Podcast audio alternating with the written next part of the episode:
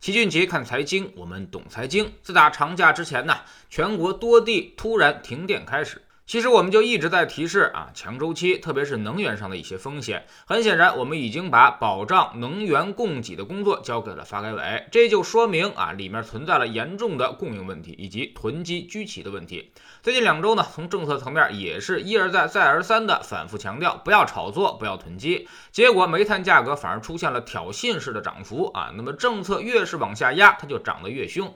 继九月份大涨了百分之六十之后，十月份动力煤又涨了百分之三十。两个月之前的价格才是八百不到，而现在已经快两千了，这就有点叔能忍，婶儿也不能忍的意思了。好比你爸口头教育你的时候，你不但不认错，还越来越嘚瑟。稍微有点常识的人都知道啊，这孩子肯定得挨揍了。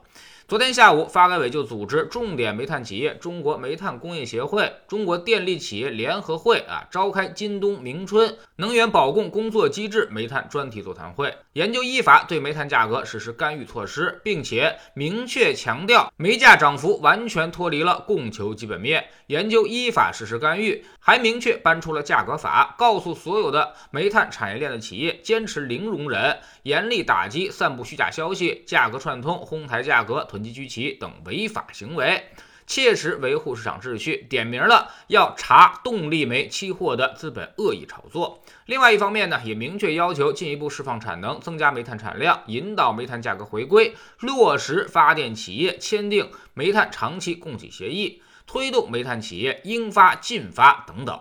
所以从字面这个意思，我们就能看出啊，大家心里也应该能明白，这管理部门啊，已经是相当的急眼了。之前好说好商量，你们不听，发出警告，你们也无视，那么就只有动手揍你们了。昨天这份非常严厉的消息一出，整个能源板块就全都给干趴下了。昨天动力煤期货主力合约全都封死在跌停上，跌幅都是百分之八，啥意思？就是说你们不是手里囤着不卖吗？这下你们想卖也没有人买了，根本就没有对手盘。其实老齐能理解最近煤炭的表现啊，之前资本都是吃准了碳中和之间的。供需矛盾在这里面呢，囤积居奇，供应本身就有限，再加上中间囤积，价格上升，那么肯定这东西就越来越不够用了。在我们知识星球秦爵的粉丝群里面，不少朋友其实都是干实业的，问过我很多次，说现在上游涨价太厉害了，要不要多进一点货？就怕未来它的价格还涨。所以你看，这就是一旦形成价格上涨之后的心态啊，甭管它是不是主观故意，它都在囤积居奇了。老齐当时还给大家举了一个例子，就是福岛核电站泄露之后，谣言满天飞，连食用盐都被抢光了，短期内供应不上。食用盐这东西呢，才几块钱，那肯定是严重的供给大于需求的，它都能被抢光，就说明囤积居奇对市场价格所造成的影响。煤炭和其他大宗商品其实也是如此，确实存在供给缺口。有资本利用这个缺口进行囤积炒作，造成了实业恐慌，也跟着囤积，最后呢，价格就受到恐慌的影响，越来越高，越涨越快，完全情绪驱动了。这时候就不知道它会涨到哪儿去了。但是我们知道的是，必然是一个短期行为，不可持续。再拿茅台来举例。一瓶酒的出厂价格是一千五，经销商卖三千。此时你就算是想喝，你也舍不得了吧？一样的道理，正常消耗煤炭的电厂，他们签订的都是长期协议，要比市价便宜的多，可能有的只有三分之一。但是他们低价拿来的这么多煤啊，倒手就能有三倍的利润。你猜他心里会不会产生什么变化呢？不要去考验人性，人性从来经不起考验。所以最后啊，就是生产商囤货，经销商囤货，电厂也囤货，全社会都在囤货。煤炭价格呢，肯定是一天一个样。最近发改委开始重点打击囤积居奇，其实呢，资本已经嗅到了风险的味道。这帮人啊，插上尾巴比猴还精，不可能不知道后面会发生什么事情。那么，为啥煤炭价格涨得更疯了呢？恰恰问题就在于此，他们知道了风险，改变了计划，将原来的中长期囤积计划改成了拉高出货。涨价去库存这个词儿呢，大家应该并不陌生。当年楼市也玩了这么一手，道理其实都是一样的。制造疯涨的效果之后，就会有游资跟进去博取短差。此时这些人刚好利用对手盘出货，所以越是疯涨，恰恰说明里面的人坐不住了。即便没有昨天的消息啊，那么暴跌也是早晚的事儿。只是这个消息给投机炒作突然喊了一声停，气氛瞬间就尴尬下来了。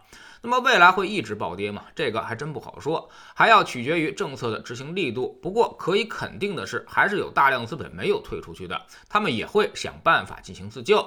也就是说啊，虽然你爸已经开始动手揍你了，但头几下肯定不会很重，你可能也还会骂骂咧咧的扛一下，但越扛你爸下手就会越重，最后呢就直到把你打服为止。所以我们一直强调，短期内珍爱生命，一定要远离强周期的投资。